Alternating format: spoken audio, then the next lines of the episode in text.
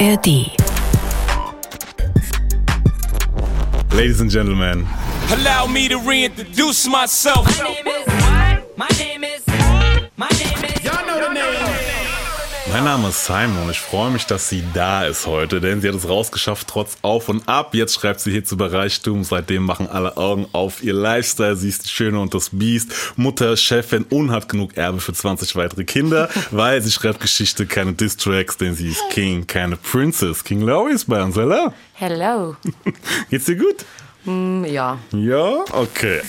Gleich geht's weiter. Kurzer Hinweis for free. Jeden Donnerstag gibt's eine neue Folge Deutschrap Ideal in der ARD Audiotheks App oder überall, wo es Podcasts gibt. Ebenfalls for free. Gönnt euch. Ihr habt's verdient. Also, dein neuer Song ist auf jeden Fall da. On top. Und äh, der klingt so. Sie dachten, was ist es so? Ich hab keinen Platz im Remover mehr. Doch ein One-Flug und er stopp, stopp, stopp, stopp. Auf Days doch lass Diamonds dancen. Top-Thema, guck wie ich glänze. No way, ich lass mich nicht canceln. Bottega, Batz in der Rechten. Du hast auch Besuch für alle, die sich wundern, quasi, wo äh, Sounds gegebenenfalls noch äh, herkommen in diesem Interview. Äh, Muss man dazu sagen für alle Radiohörer und Podcasthörer. Ähm, du hast ein, äh, genau, ein kleiner Gast ist auch noch da. Yes. Ähm, jetzt haben wir gerade deine Single gehört, On Top ähm, war, äh, ist, der, ist der Titel und äh, Hook auch sehr catchy, finde ich tatsächlich, hat Ohrwurmpotenzial. Energy On Top äh, kommt da immer wieder, deswegen tatsächlich jetzt nochmal äh, nachgeschoben die Frage, ähm, und nicht als Floskel, sondern wirklich, wie geht's dir aktuell? Ist deine Energy on top?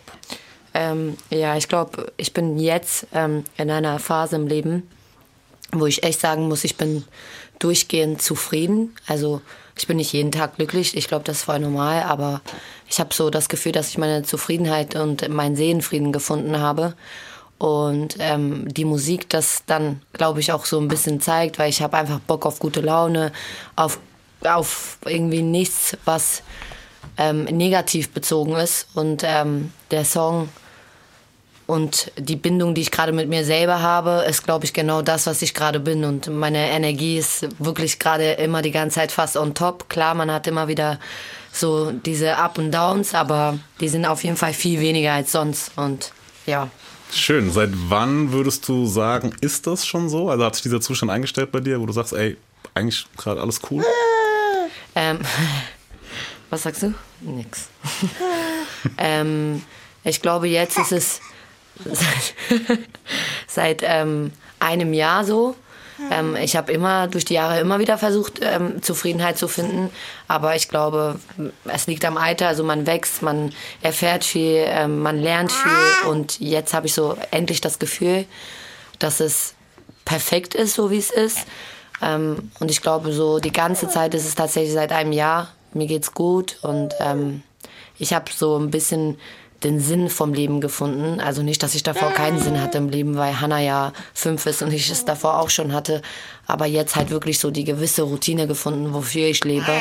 Und ähm, ich reg mich auch viel weniger auf. Ich war einfach gefühlt auch ein Mensch, der sich viel aufgeregt hat über einfach dummes, dummes Zeug, weil ich immer ge- gedacht habe, jeder Mensch muss das verstehen, was du verstehst und jeder muss das können, was du kannst, aber man kann es nicht ändern. Ich gebe mein Bestes und that's it. Now, ich bin so gesagt Focus ähm, an mir selber. Sehr schön. Du hast jetzt gerade vom äh, Sinn, also für dich den Sinn quasi des Lebens gefunden. Ähm, ich bin der Meinung, es ist eh immer ein individu- individueller. Für jeden ist es ein bisschen anders. Ähm, was ist es bei dir? Kannst du das in kurz vielleicht formulieren? Ähm, also ich glaube, der größte Sinn des Lebens ist natürlich Familie und dass ich halt ein Kind habe, der mich, ähm, die mich halt immer wieder motiviert oder niemals depressiv sein lassen würde, sondern der Sinn ist, ähm, glaube ich, nebenbei noch gewesen, dass ich gelernt habe, einfach meine Ziele zu verfolgen und nicht immer auf andere zu schauen und wirklich ähm, sich gar nicht über andere Leute aufregen, sondern es geht am Ende des Tages,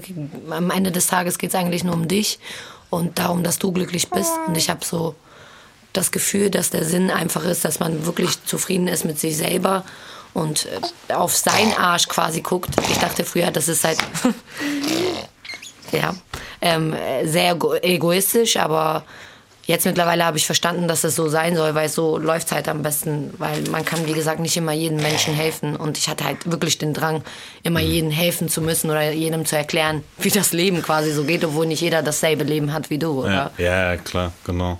Ich habe mich jetzt im Vorfeld, als ich mich äh, auf das Interview vorbereitet, ähm, auch TikTok ein bisschen gescreent und da sind mir tatsächlich einige Videos vorgeschlagen worden, beziehungsweise kamen so rein, ähm, wo es darum ging ähm, oder in denen davon gesprochen wird, dass du angeblich wohlgemerkt äh, dein ähm, Katalog, dein Musikkatalog quasi für äh, 10 Millionen Euro quasi verkauft hättest. Hätte ja auch ein Grund sein können, warum dein Energy Level jetzt gerade on top ist. Äh, aber jetzt habe ich dich hier deswegen direkt die Frage, um mit den Gerüchten aufzuräumen quasi. Ist da was dran oder nicht? Weil aktuell äh, hört man ja immer wieder von Künstlerinnen äh, oder Künstlern, die ähm, diesen Weg einschlagen. Ja, also erstens, ich glaube, selbst wenn es so wäre, dann wäre es nicht deswegen meine Energie und top, weil ähm, ich habe echt gelernt, dass Geld nicht glücklich macht oder irgendeine Art und Weise von guter Energie gibt oder sowas, sondern es nimmt einfach nur deine Sorgen weg und du kannst ein bisschen mehr Luxus leben. Ja, das stimmt.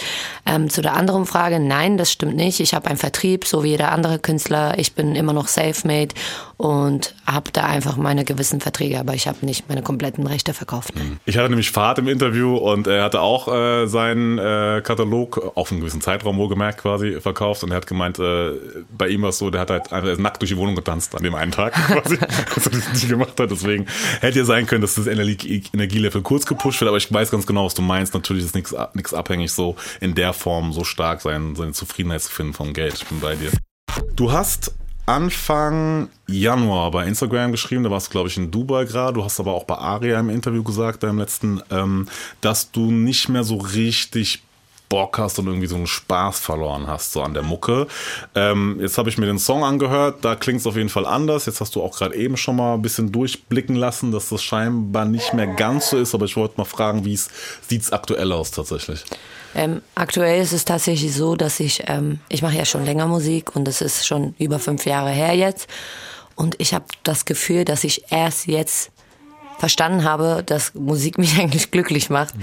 Ähm, nicht für andere Menschen, sondern wirklich für mich. Es ist so ein Moment, ähm, ich bin halt allgemein ein Mensch, der viel nachdenkt. Und wenn ich Musik mache, habe ich gemerkt, dass es der einzige Ort ist, oder beziehungsweise die einzige Oase ist in diesem Moment, wo ich wirklich meine Gedanken komplett abstelle.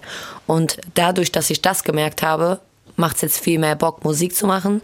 Ähm, es liegt manchmal an der Öffentlichkeit, dass man halt manchmal nicht so Bock hat, weil man immer das Gefühl hat, dass man in Deutschland noch nicht so weit ist, dass man eigene Meinung bildet, sondern eher, dass alles so wie eine Sekte ist. Wenn mal halt ein guter Song da ist, dann jeder springt da drauf und eigentlich feierst du es gar nicht von Herzen, sondern es ist einfach nur, weil es jeder feiert. Und das ist, glaube ich, auch das, was mich sehr aufregt in Deutschland. Aber ähm, ich habe mich jetzt damit abgefunden und ich glaube, ich habe mich abgesichert mit der Arbeit, die ich mache, weil am Ende des Tages, wir sagen alle, ja, es ist unser Hobby und hier geht's nicht um Geld, aber ich habe ja dafür meine Zeit gegeben und andere Arbeiten nicht gemacht, keine Schulen gemacht, nichts gemacht, womit ich mich später absichern kann. Und jetzt bin ich abgesichert und ich habe einfach das Gefühl, okay, jetzt kann ich machen, was ich will und es ist nicht dieser Druck da und es ist nicht dieses, es muss ein Hit sein und du musst wieder die alte Loredana sein, sondern es geht eher darum, das, was du jetzt fühlst, das, was du bist und das war auch immer so, muss ich sagen, dass ich immer versucht habe, authentisch zu bleiben, aber es schon des Öfteren passiert ist, dass ich mal aus mir rausgehen musste und nicht das Gefühl hatte, dass es meine Mucke ist. Und jetzt ist das einfach nicht so. Jetzt mache ich einfach das, was Bock macht und es macht Spaß. Und die Tour, die ich davor auch noch hatte, hat mir halt auch nochmal so ein, so ein, wie ein Rück gegeben am Rücken und gesagt, ey, eigentlich macht das Ganze ja Spaß. Das wolltest du ja dein ganzes Leben lang haben und jetzt einfach keinen Bock zu haben, das kannst du nicht jetzt den Leuten geben, die dich halt manchmal demotivieren. Okay, wenn ich das richtig verstanden habe, dann hast du quasi an der Musik machen einen Spaß verloren gehabt, aber durch Musik machen und natürlich auch im Kopf, dass du dann gemerkt hast, okay, ey, eigentlich ist es das doch eigentlich gerade immer der Moment, wenn ich Musik mache und das sich gut anfühlt, was mich quasi so zufrieden und glücklich macht, hast du durch Musik machen wieder einen Spaß gefunden. Voll, eigentlich genau so, wie du es gesagt hast. Eigentlich ja voll schön. ähm, eine der Zeilen auf dem Song ist, ähm, Laurie braucht keinen Exitplan. Ähm, jetzt trotzdem darauf angesprochen, auch wenn du wieder den Spaß an der Musik gefunden hast, was ich finde super ist, ähm, denkst du manchmal ans Aufhören oder quasi die Zeit danach in Anführungszeichen?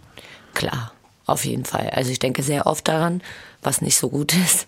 Aber ähm, ich glaube einfach, man muss irgendwie sich irgendwann entscheiden und sagen, ey, was mache ich jetzt? Will ich jetzt wirklich aufhören und danach bereue ich das nicht? Oder will ich jetzt weitermachen und mich auch ein bisschen durchkämpfen?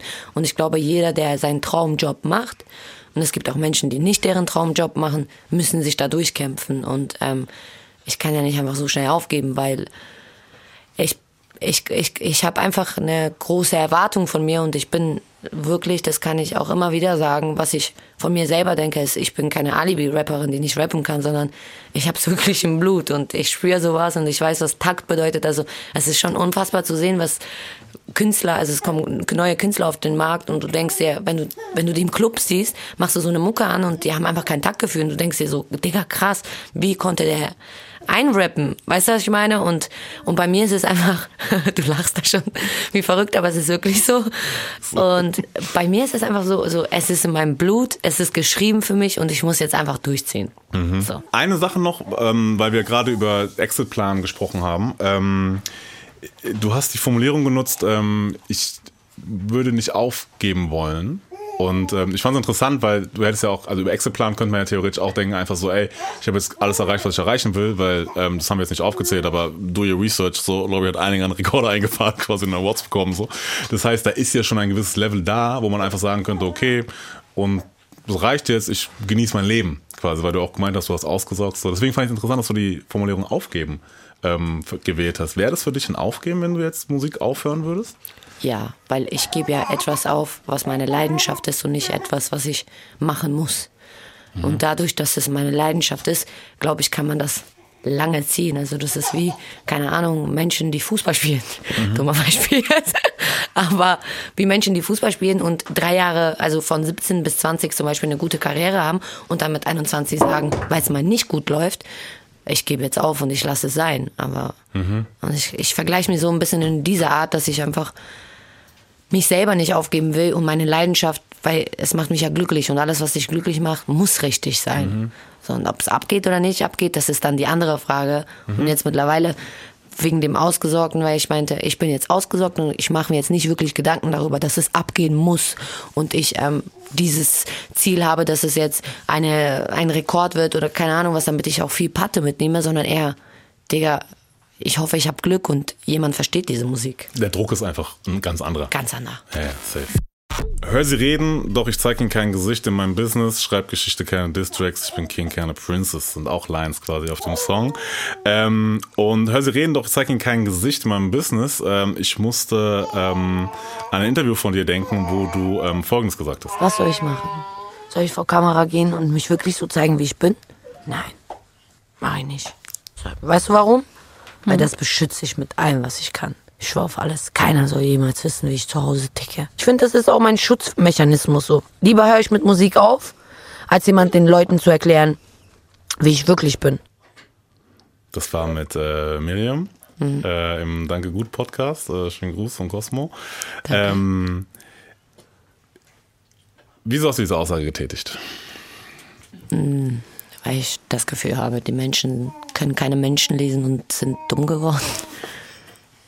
Ganz ehrlich. Also ähm, ich habe, glaube ich, sehr viel zu sagen und ähm, ich glaube, ich kann viel wenden und ähm, das ganze Blatt drehen, weil ich habe, jeder Künstler kriegt Hate und jeder Künstler muss ähm, mit gewissen Sachen umgehen können und ich weiß das auch und das bin ich auch eingegangen und ich bin in die Öffentlichkeit gegangen und habe gesagt, auch wenn mir ungerecht getan wird oder ungerecht was angedreht werden würde, muss ich einfach lernen, leise zu sein und nicht das herauszugeben, was ich wirklich bin, um gewisse Menschen auch zu beschützen, die mich vielleicht in diesem Moment nicht beschützt haben. Aber das ist, glaube ich, mein Charakter. Und ähm, ich habe das Gefühl, also ich glaube an Gott und es kam schon oft der Fall, dass ich gesagt habe, gibt's ihn wirklich? Weil manchmal habe ich schon echt hartes Zeug durcherlebt, wo ich gesagt habe, ist denn jeder Mensch blind? So, wie kann das denn sein, dass niemand auf die Idee kommt und sagt, hey, warte mal, das kann doch nicht sein, dass immer sie leise ist und so ruhig ist, obwohl sie die ganze Zeit angefasst wird oder ange, keine Ahnung was, Angegangen wird einfach. ja, angegangen wird und ähm, niemand auf die Idee gekommen ist zu sagen, was ist eigentlich bei ihr? Vielleicht ist es gar nicht so, vielleicht ist sie gar nicht so, vielleicht, ja. Aber jetzt bin ich halt an einem Punkt, oder ich war schon immer an diesem Punkt, besser gesagt, dass ich immer gesagt habe, ich versuche mich selber zu beschützen und vielleicht muss ich nicht in der Öffentlichkeit das sein, was ich zu Hause bin und wie mich die engen Leute kennen, weil das ist mir am wichtigsten, dass meine engen Leute mich kennen und die habe ich alle immer noch. Weil dadurch, dass sie mich kennen und dadurch, dass sie mich stärken und klar, die kommen oft zu mir und sagen, wann machst du wirklich wortwörtlich, ich sag's so, wie sie sagen, wann machst du mal deine Fresse auf und wann sagst du mal eigentlich, wie es da drinnen aussieht und wie viel Unrechtes du eigentlich alles geduldet hast und durch diese Jahre gegangen bin, bist und ich, meine Antwort ist einfach immer wieder nie so, weil ich glaube einfach daran, dass alles oh, dass, dass alles ähm, im Leben so kommt, wie man es verdient. Und vielleicht muss es nicht die Öffentlichkeit sein, die sagt, ey, ich glaube, Loredana ist doch eine coole und eine gutherzige oder so, sondern es ist vielleicht auf der anderen Seite kriege ich andere gute Dinge, wie zum Beispiel meine Tochter ist gesund, ich bin gesund, meine Familie ist sehr gesund und ich bin glücklich. Also, ähm, und ich habe mir die Frage gestellt, was willst du lieber? Alleine sein ähm, und deine Menschen, die dich geliebt haben, nicht mehr haben und dafür in der Öffentlichkeit gut stehen? Oder willst du deine Familie haben, deine Freunde haben, die dich richtig gut können, kennen und in der Öffentlichkeit scheiße sein? Und da habe ich gesagt, ich schaue alles. Mein Leben lang will ich in der Öffentlichkeit die scheiß Loredana sein, aber wenn ich zu Hause bin, dass meine Familie mich kennt und mein Freund mich kennt und meine Tochter mich kennt und das ist, glaube ich, das Wichtigste. Und ich glaube, ich bin auf dem besten Weg, um mir selber sagen zu können, dass ich in gewissen Sachen, was auch Charakter angeht, alles richtig mache. Du hast auch mal gesagt, ich protze, weil ich es kann und damit die Leute keinen Bock auf mich haben. Das hast du im SRF äh, Bounce Interview im Ja. Dezember 2020 gesagt. Ähm, und hast auch gemeint, ey, ich will das auch gar nicht. Es passt mir genau so, wie es ist. Da Ja. ging es nämlich auch darum, du hast von Anfang an so eine 50% Hate-Welle bekommen, quasi 5%, die es halt gefeiert haben, aber du warst natürlich immer sehr, da ist immer sehr viel geschossen worden, so since ever, so gefühlt, ja. Ja. Ähm, und sollen sie denken, was sie wollen, quasi, äh, mir reicht's, wenn sie meine Mucke feiern, so. Ähm, und ich habe mich gefragt, ist es, dass du jetzt nicht sympathisch rüberkommen willst, in Anführungszeichen, sondern Ja. eher die, ne, egal was es ist, sie bleibt eiskalt und äh, genau dieses, dieses Level. Ähm, ist das nicht unglaublich anstrengend? Also ehrlich gesagt bin ich ähm, in meinen Musikvideos und all das bin ich sehr authentisch. Weil ähm, das sieht man auch, man muss mich echt oft zwingen, wenn ich in die Maske muss zum Beispiel, weil ich einfach ein, mir ist einfach alles scheißegal, wie ich aussehe. Und das war mir, das war es mir seit dem ersten Song, seit Sonnenbrille. Also mir war mein Aussehen nie so wichtig in der Öffentlichkeit wie wirklich mein Charakter oder meine Aura und, und, und das Musikvideo an sich. Ich glaube, Aber du hast einmal gesagt, sogar, sorry, äh, Creme und Concealer. ja, also ich schwöre sie ich glaube mittlerweile auch kein Concealer mehr gewesen, aber jetzt wieder seit so zwei, drei Wochen ist so eine Phase bei mir, ich schmink mich voll gerne, weil ich mich beim letzten Video wieder überreden lassen habe, mich zu schminken und sie gesagt haben, Digga, wir brauchen wieder dieses Schminken und ein bisschen Glow und da, bla, bla, bla und da habe ich gesagt, okay, ich muss echt mal wieder anfangen, auf mich ein bisschen zu achten und nicht ähm, einfach alles gehen zu lassen. Ähm, ich bleibe sehr authentisch. In der Öffentlichkeit bin ich wirklich manchmal unsympathisch, aber das liegt daran, dass ich einfach nicht sympathisch wirken will, weil es einfach gewisse Menschen gibt, wenn du auf Straße läufst oder egal wo bist, in einem Restaurant bist, denken die einfach, du bist ein Schisser und hast Angst und dann sagen die irgendwelche Worte und bei mir ist es mittlerweile so, die haben einen gewissen Respekt, wenn ich in der Stadt laufe und die wissen auch, ich stark ist mir scheißegal, wenn jemand meint, mir was zu sagen zu müssen.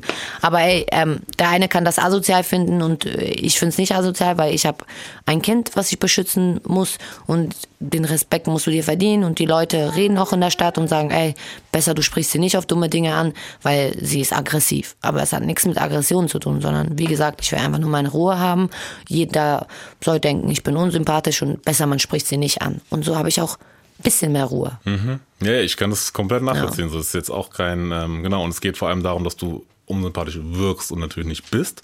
So, das sind ja auch zwei verschiedene, nee, Außenwirkung und äh, wie man wirklich ist, sind einfach zwei verschiedene Dinge und Leute tendieren manchmal dazu natürlich so, ey, die ist irgendwie, keine Ahnung, läuft nur mit Sonnenbrille durch die Gegend. Ich habe keine Ahnung, ich habe es jetzt noch nie gesehen, aber ähm, wenn man so sich Kommentarspalten und so weiter und so fort anguckt, ähm, merkt man ja, Arrogant? dass Leute relativ, genau, arrogant Also- auch und Ah, Tatsächlich gar nicht. Nicht? Also nee, Okay. deshalb ich, also ich glaube, die Leute, wenn die mich sehen, die merken, ich, ich bin sehr bodenständig. Okay. Aber es kann sehr oft passieren, dass sie sagen, ähm, sie ist voll unsympathisch oder ähm, voll aggressiv. Mhm. So. ja. No Way, ich lass mich nicht canceln. Ähm, hast du auch, äh, oder sagst du auch auf dem Song äh, On Top, deiner neuen Single. Und ähm, du hast auch gesagt in einem Interview, ähm, ich glaube, es war auch bei, bei Miriam tatsächlich bei Danke Gut Podcast, ähm, diese ganze Publicity hat einen Teil deiner Glücklichkeit genommen. Ähm, das fand ich einen krassen Satz. Und ähm, wie ist es heute? Ähm, äh, heute bin ich jetzt eben, ich glaube, es hat sich jetzt ein bisschen geändert und ich habe mich abgefunden damit und ich, ich habe es akzeptiert, dass nicht jeder Mensch direkt erkennen kann, wer du bist oder wie du bist oder dass nicht, dass dich einfach nicht jeder mögen muss. So. Ähm, ich bin glücklich und ich denke nicht mehr oft daran, also eigentlich sehr selten. Was war die andere Frage? Ähm, einfach nur, wie es heute ist tatsächlich, dass Ach du so, gesagt nee, hast. Genau, dieses No Way, ich lass mich nicht canceln. Genau, ja. ja. das stimmt. Daran habe ich immer gezogen. Also, wenn man mich canceln wollte, ich habe einfach weitergemacht und es egal. Und jetzt ist es, also mit diesem Song ist es jetzt so, dass ich konter mit Glücklichkeit, weil ich auch glücklich bin. So. wo ich dich auch mit unter anderem das letzte Mal erlebt habe, zumindest über Bande, sage ich jetzt mal, ähm, war bei deinem Auftritt in Frankfurt, bei deiner Tour auch. Ähm, und da hattest du, bist du relativ offen damit umgegangen, dass du ja schon seit, ich glaube, sieben oder auf jeden Fall relativ früh als angefangen bei dir mit den Panikattacken quasi ähm, einfach dass es in deinem Leben stattfindet und dass du damit umgehst. Und du hast auch gesagt, quasi der erste Schritt war so eine Akzeptanz, der zweite Schritt war darüber reden. Und das hast du da in Frankfurt auch äh, gemacht. Du hast nämlich quasi einfach offen kommuniziert, als es passiert ist.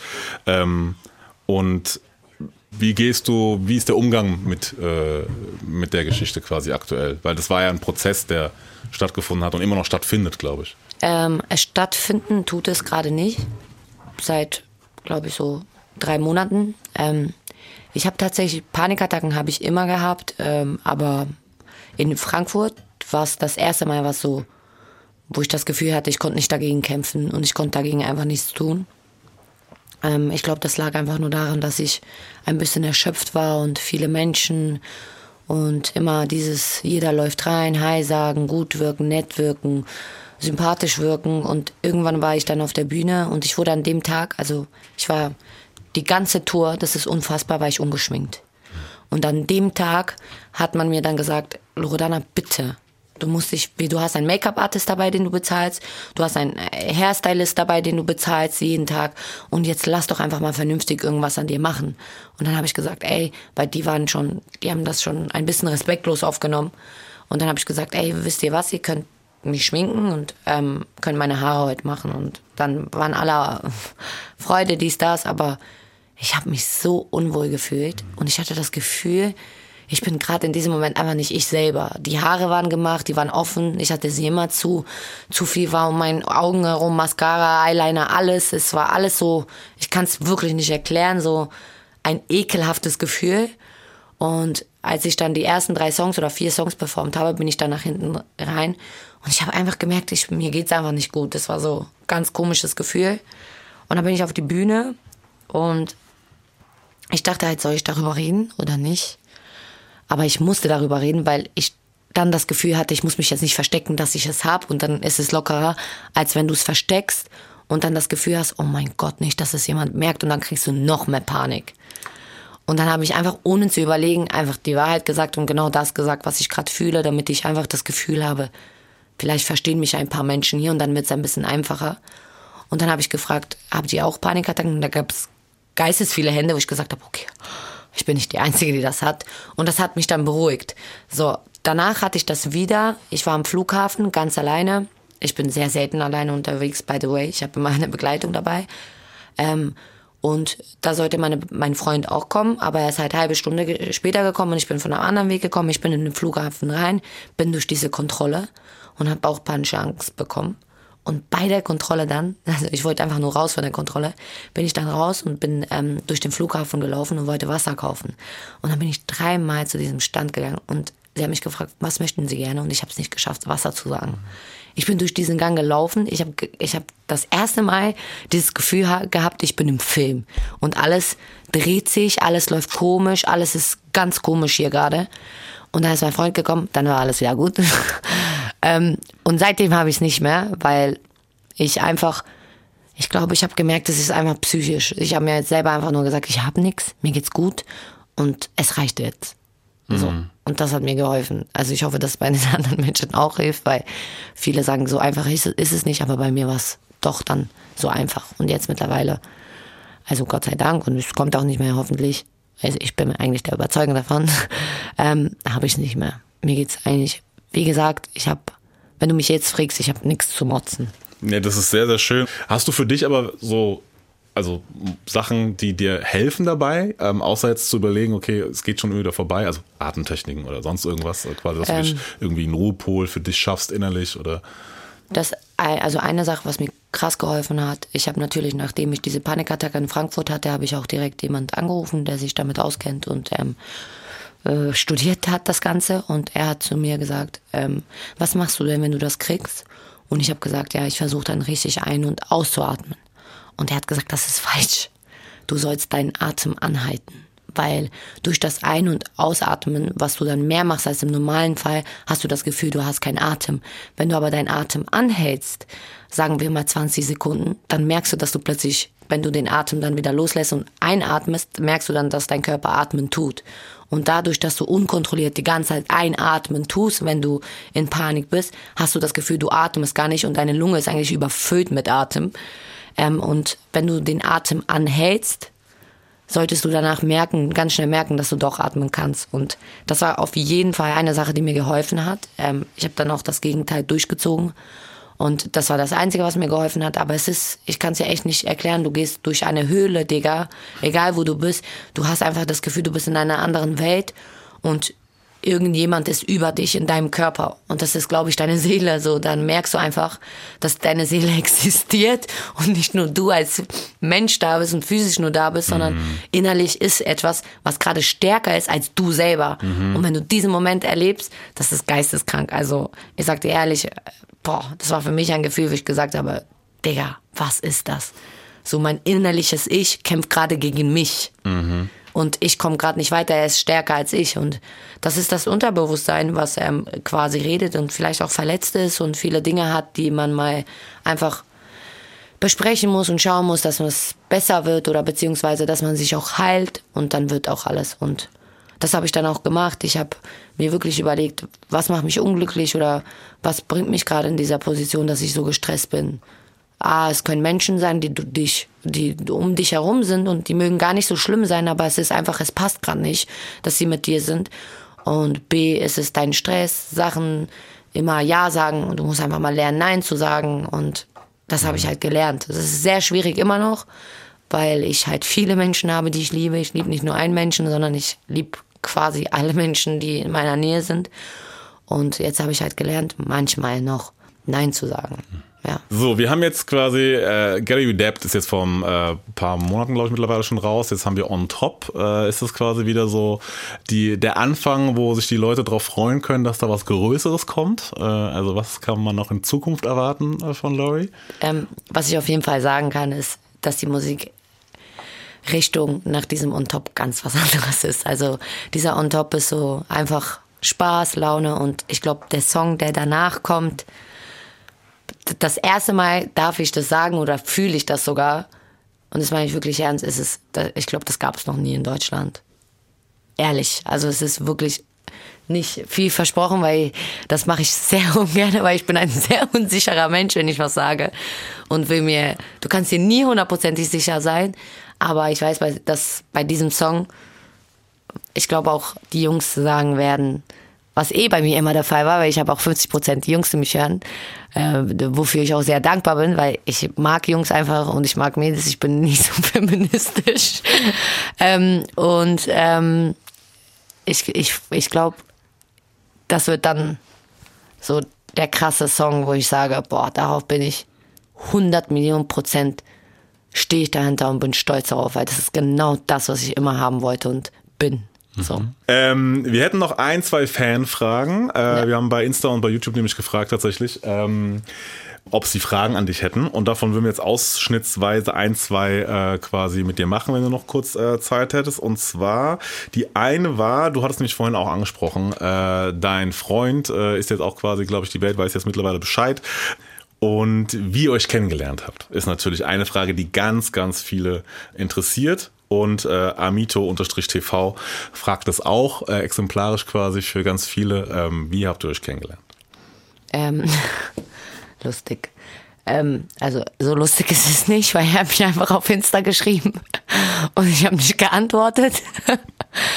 ähm, hat immer wieder so ein bisschen versucht und dann habe ich halt schon geantwortet, aber frech und ähm, ich dachte, ich bin was Besseres und er ist zu jung und was denkt er sich, dass er mir schreibt? Ich bin jetzt ganz ehrlich und offen. Und ähm, irgendwann war mir langweilig. Meine Nichten und meine Freundinnen haben mich alleine gelassen und sind ähm, Party machen gegangen. Und ich war ganz allein in Düsseldorf. Und als ich in Düsseldorf im Hotel war, habe ich angerufen, hatte Hunger und ähm, wollte halt Essen bestellen. Und dann haben die im Hotel gesagt, nö, gibt's nicht, gibt's nur noch so einen Salat. Und ich so, ja, egal, Hauptsache Salat. Und dann meinte sie Rucola. Und ich so, oh mein Gott, das ist genau das, was ich nicht will. Niemals. Ich so, ich hole einfach einen Döner jetzt irgendwo hier, weil Döner bis 4 Uhr morgens bestimmt in Düsseldorf immer offen. Und dann bin ich, habe ich einen Freund von mir in Düsseldorf angerufen. Also ich bin leider nicht da, ich bin in Mabea. Ich habe noch einen anderen Freund angerufen. Er so, Lori, ich bin im Urlaub. Ich so, Digga, was ist mit euch? Es ist nicht mal Urlaubszeit. Wo seid ihr alle? Ich so, okay, scheiß drauf. Und irgendwann sitze ich so, ich kann nicht mehr. Ich habe Geisteshunger. Und er hat mir geschrieben, also was machst du? Ich so, nichts, ich bin in Düsseldorf. Ich so, du bist doch von hier. Also nein, ich bin aus Dortmund. Ich so, okay. Ich so, wollen wir uns jetzt treffen? Er so, wie? Er so, ja. Er so, ich hol dich ab. Ich so, nein, nein, ich hol dich ab. Also, aber es ist 40 Minuten weg. Ich so, ich bin 20 Minuten bei dir. bin Schnellfahrerin. Bin gerast, war in 20 Minuten in Dortmund, er ist ins Auto gestiegen, er so, was machen wir jetzt? Ich so, gute Frage. Ich so, du musst mir eigentlich sagen, was wir machen, weil ich kenne mich hier nicht aus. Ich so, aber kein Problem, mach dir keinen Kopf, weil Date ist es nicht. Ich hab Hunger. Also, okay. Ich so, wir fahren nach Düsseldorf. Er so, was? Ich so, 20 Minuten, mach dir keinen Kopf. Dann ist er mitgekommen, wir haben nichts geredet, also so ganz wenig auf dem Weg. Und dann waren wir vor dem Dönerladen. Er so, kennst du den Dönerladen? Ich so, ja. Ich so, steh auf jetzt. Er so, was? Ich so, kannst du bitte jetzt diese zweiten Döner holen? Er so, was? Ich so, ja, also, willst du nicht mitkommen? Ich so, Karim, die Leute kennen mich. Was sollen die Leute denken? Ich bin mit irgendeinem 21-jährigen Fußballer hier und geh Döner holen. Ich so, niemals hol jetzt diese Döner und so. Ja, so beruhig dich. Er ist die Döner holen gegangen, hat zwei Döner geholt, ist dann ins Auto eingestiegen. Also ja, also ähm, willst du nicht den Döner drin essen oder irgendwo? Ich so, nein, nein, warte kurz. Ich war so zwei Minuten in so einen ganz komischen Parkplatz, so Ghetto-Parkplatz. Ich so, halt an, ich steig aus. Er so, was machst du? Ich so, steig aus und isst den Döner. Er redet und redet und ich war so hungrig. Ich esse diesen Döner. Ich denke mir so, was labert? Ich hab so Hunger. Danke, dass sich jemand gewundert hat, der meinen Döner holt. Weil ich so, ich alleine in Düsseldorf, keine Chance. Und hab halt den Freund gefunden, der mit mir den Döner isst. Und ähm, ich habe da nicht viel nachgedacht. Also es war immer noch so, es ging mir einfach wirklich nur um den Döner. Und nach dem Döner, nachdem ich satt war, habe ich dann gemerkt, scheiße, ich habe einen guten Jungen gerade sitzen neben mir, der lustig drauf ist und mit dem ich mich verstehe. So, und so haben wir uns kennengelernt und ähm, dann zwei Wochen später war, also wir sind seit fast jetzt einem Jahr schon, also die Leute denken, weil vor allem auch gerade Krise dass er nicht so gut spielt wegen mir. Aber nein, es ist nicht so. Ich bin mit ihm seit Dezember und da hat er eigentlich die beste Saison, die er hatte eigentlich in seiner Karriere. Und jetzt ist es so, dass wir fast ein Jahr halt zusammen sind und uns sehr gut verstehen und ich das Gefühl habe, dass ähm, die Liebe doch existiert, weil wie gesagt, ich hatte ja davor eine Beziehung, an die ich fest dran geglaubt habe und dachte, dass es für immer sein wird. Und danach war es sehr schwierig daran zu glauben, dass sowas wieder kommt. Aber ja, liebe Mädels, es existiert und Liebe kann auch zwei, dreimal wahrscheinlich geschehen. Ich hoffe jetzt nicht dreimal, weil beim zweiten Mal reicht schon. Ah, das ist voll die gute Story. Ja, also ich war kurz Ausnutzerin und dachte mir, also ja, es ist so, es ist einfach diese Vorurteile, die ich hatte. 21-jährig Fußballer kam sowieso nicht in Frage. Ich habe sogar einen Song, wo ich sage, ich date nur einen Savage und keines Fußballer. Der ist zwei Monate vorher rausgekommen und dann war ich in einer Position, wo ich gesagt habe, Scheiße, Digga, irgendwie schäme ich mich auch dafür. Aber Idee ist so, Idee ist, ich bin jetzt voll glücklich und ja, Ich hoffe, er hört das trotzdem nicht, sonst denkt er sich, warum erzählst du die Geschichte mit Döner, Digga? Die Leute denken, ich bin dumm. Ähm, warum habt ihr euch äh, entschieden, das öffentlich zu machen? Ähm, der Plan war es nicht, weil ich glaube, ich glaube alles, es ist einfach so, privat ist immer alles angenehmer, aber wir sind öffentliche Menschen und ähm, wir müssen ja, wir wollen ja was erleben. Wir wollen rausgehen, wir wollen zu Festivals gehen, wir wollen Men Sachen machen, die normale Menschen auch machen. Wir sind normale Menschen. So, wir können uns nichts einreden. Mag er Fußballkarriere, keine Ahnung was sein und ich in meinem Rap-Dings. Aber wir fühlen uns wie normale Menschen und wir sind normale Menschen und woll, wollen normale Dinge tun. Und ähm, dadurch, dass wir oft auch mal einfach einkaufen gegangen sind, so Lebensmittel für zu Hause, gab es halt ein, zwei Personen immer, die aufgenommen haben, ähm, wie wir da einkaufen und ich da hinrennen musste und das Handy wegpacken musste, voll asozial von mir und sagen musste, löscht das Video, so, jetzt. Und ähm, ich hatte einfach keinen Bock mehr darauf und er auch nicht, weil wir sind dann, wir wollten zu einem Festival gehen zusammen, unbedingt Travis Scott zusammen erleben. Und das war auch an diesem Tag, wo wir gesagt haben, hey, wir gehen jetzt dahin ohne Druck, ohne darüber, was die Menschen denken. Bild-Zeitung schreibt sowieso, die haben sowieso schon rausbekommen, dass wir uns daten, war ja klar.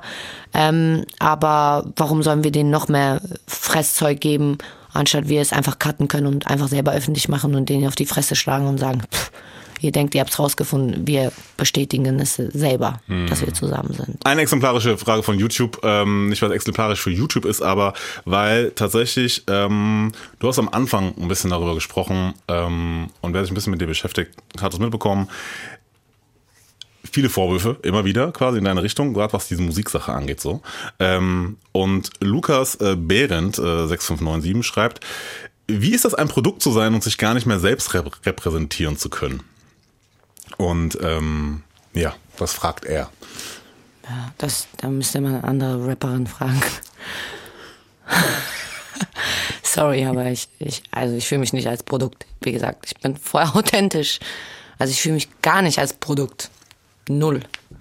Ist interessant, weil äh, genau das war auch meine Wahrnehmung. Und als ich nämlich Jamule im Interview hatte, quasi, haben wir auch kurz gequatscht und ähm, er hat nämlich äh, Folgendes gesagt. echt äh, krass im Studio. Sie steht auch in der Ecke, geht voll auf den Beat ab, schreibt auch, also alles richtig geil runter. Und sie ist halt auch einfach ein charakterstarker Mensch. So, wenn man mit ihr sitzt, man kann viel mitnehmen. Sie achtet wirklich, dass es immer ein gut geht. So, wir sagen bei uns immer, sie ist ein richtiger G. Ein richtiger, die danke. ja, ich glaube, er hat einfach das ausgesprochen. Ja, das sind halt Menschen, die mich kennen und mir, glaube ich, Zeit ähm, erleben dürfen sogar, sage ich mal, weil meine Zeit ist kostbar und ich würde sie nicht gerne jedem Menschen geben. Genauso schätze ich seine Zeit und er ist auch ein sehr guter Junge, viel durchgemacht. Ich glaube auch, ähm, erinnert mich auch oft an, an mich irgendwie, weil er hat auch halt eine Phase im Leben gehabt und auch eine schlimme Vergangenheit, also nicht so einfach. Und ja, er ist echt einer von den Menschen, dem ich das Beste wünsche und wirklich hoffe, dass er sich findet und immer glücklich ist, weil, wie gesagt, er ist nicht einfach, er hat nicht diesen normalen Lebenslauf gehabt ähm, mit beiden Eltern und nur ein gutes Leben und alles gehabt, was er haben will, wie viele andere Kinder das hatten, aber das haben wir ja nicht und ich glaube, das macht uns auch stärker, wenn wir halt nicht dieses normale Leben von Anfang an haben. Ja, Schöne Grüße an Jamule an dieser Ja. Stelle. Ähm, ich fand es schön, weil das finde ich, sehr, sehr gut diese krasse, diesen krassen Gap beschreibt zwischen Leute, die es irgendwie draußen nur von ein bisschen mal gucken und sich nicht wirklich damit beschäftigen, so eine Wahrnehmung ist. Und halt die Wahrnehmung von Leuten, die sich halt, die in deinem inneren Circle sind oder dich mal quasi wirklich kennengelernt haben. So. Und das finde ich immer so interessant, auch auch für alle da draußen tatsächlich, dass man immer gucken muss, also wenn so ein krasser Gap besteht, so zwischen dem einen, die quasi, ne, was Jamule gesagt hat und was so eine Frage von einer Fanfrage kam, muss man sich vielleicht den einen oder anderen Gedanken mehr machen. So. Ja. Äh, das nur an dieser Stelle. Ähm, noch eine Frage aus Insta und zwar Marie DEKR, ich weiß nicht, ob ich es richtig ausspreche, äh, fragt Meinung zur Rap-Szene im Frauenbereich. ähm, oh, gute Frage. Das gehört Marie. Ich wünsche mir, glaube ich, ich wünd, würde mir von manchen wünschen, dass sie ein bisschen authentischer sind, weil ich glaube, damit würden sie noch krasser werden und viel besser ankommen, als sich als etwas auszugeben, was man nicht ist. Und das würde ich mir wünschen, aber meine Meinung ist, ich freue mich voll, weil ich habe das Fass aufgemacht und das weiß auch jeder und das wollte ich auch machen. Ich wollte niemals die einzige Rapperin sein, die funktioniert, sondern ich wollte schon, dass es mehrere gibt und ich quasi diesen Stempel ablasse, dass Frauen rappen können und jeder sich, jede andere Frau sich auch trauen kann. Und ich freue mich, wenn es so ist, wenn Frauen übernehmen. Ich habe ähm, eine gute Meinung zu Juju immer gehabt. Also ich finde, sie ist sehr authentisch in dem, was sie macht und sie ist einer meiner Favorites in, in der Deutschrap-Szene. Und bei den Rest ist es einfach so, jeder ist für sich, also jeder hat so seinen, seinen musikalischen Aspekt oder sowas gefunden. Und ähm, ich bin jetzt nicht Fan von allen, aber ich gönne auf jeden Fall allen. Und das Einzige, was ich mir von gewissen Rapperinnen wünschen würde, dass sie einfach authentisch bleiben und sie selber sind, weil ich glaube, die haben auch mehr was drauf, wenn sie mal wirklich zeigen, wie sie drauf sind und nicht immer alles so übertrieben sein muss. Es soll einfach chillig rüberkommen und ja, Bisschen entspannter einfach. voll. Bisschen entspannter. Why not? Ja. Und auch diese Fronten und sowas einfach lassen, gar, gar keinen Bock mehr. So. Ich verstehe. So, eine Frage noch quasi äh, aus YouTube und zwar fragt ähm, Troll for Life 951. äh, was wäre aus dir geworden, wenn du nicht mit Rap erfolgreich geworden wärst? Ähm, ich hasse diese Frage, weil ich finde, diese Frage soll nie gestellt werden, weil es, keine Ahnung, Digga, was soll ich jetzt sagen? Ich habe mir mein Leben genauso vorgestellt und genauso ist es gekommen und ich hatte keinen Plan B. Und ich will auch jetzt nicht überlegen, wie der Plan B gewesen wäre in der Vergangenheit, wenn ich den auch nicht in der Zukunft nachgedacht habe. Also wofür ich bin das geworden, was ich bin und bleib hoffentlich auch da, wo ich bin. Sehr schön. Dann zuletzt tatsächlich noch, kommt ein Album? Ja. Sehr Muss. schön. Sehr muss. Naja, Sehr Vertrag steht da. ja, Wahrheit. Ist einfach so. Sehr gut. Mich auf jeden Fall, weil ich mich freuen würde, wenn wir uns dann zum Interview auf jeden Fall nochmal sehen, wenn das große Album kommt. Ähm, deine neue Single On Top ist draußen, Loredana. Ich freue mich sehr, dass du da warst, dass du die Zeit genommen hast. Danke für die Einladung. Ähm, mein Name ist Simon, Deutsche Medial. Wir sind Freut überall. mich. ARD Mediathek, Radio, Instagram, TikTok. Wer uns nicht findet, hat nie gesucht und nicht vergessen. Ich bin Mutter, ich bin Chefin, ich bin Killer. Ich hab genug Erbe für 20 weitere Kinder. Hannah. Die letzten Worte gehören dir, Loredana. Ähm, okay. Erstmal freut mich, dich kennenzulernen. Und du hast mich am Anfang gefragt, weil es ist immer noch in meinem Kopf, wie es mir geht. Mir geht's gut, wie geht's dir? Mir geht's fantastisch. Okay, sehr gut. Ähm, ansonsten viel Spaß mit dem Song. Ähm, hört ihn, wenn ihr ihn mögt, gut. Wenn nicht, auch gut. Und ähm, ich freue mich, ich bin glücklich und danke, dass ich dabei sein darf. Kurzer Hinweis noch zum Schluss. In der ARD Audiothek findet ihr auch andere Podcasts rund um Hip-Hop und Rap, zum Beispiel Sandys Sprechstunde.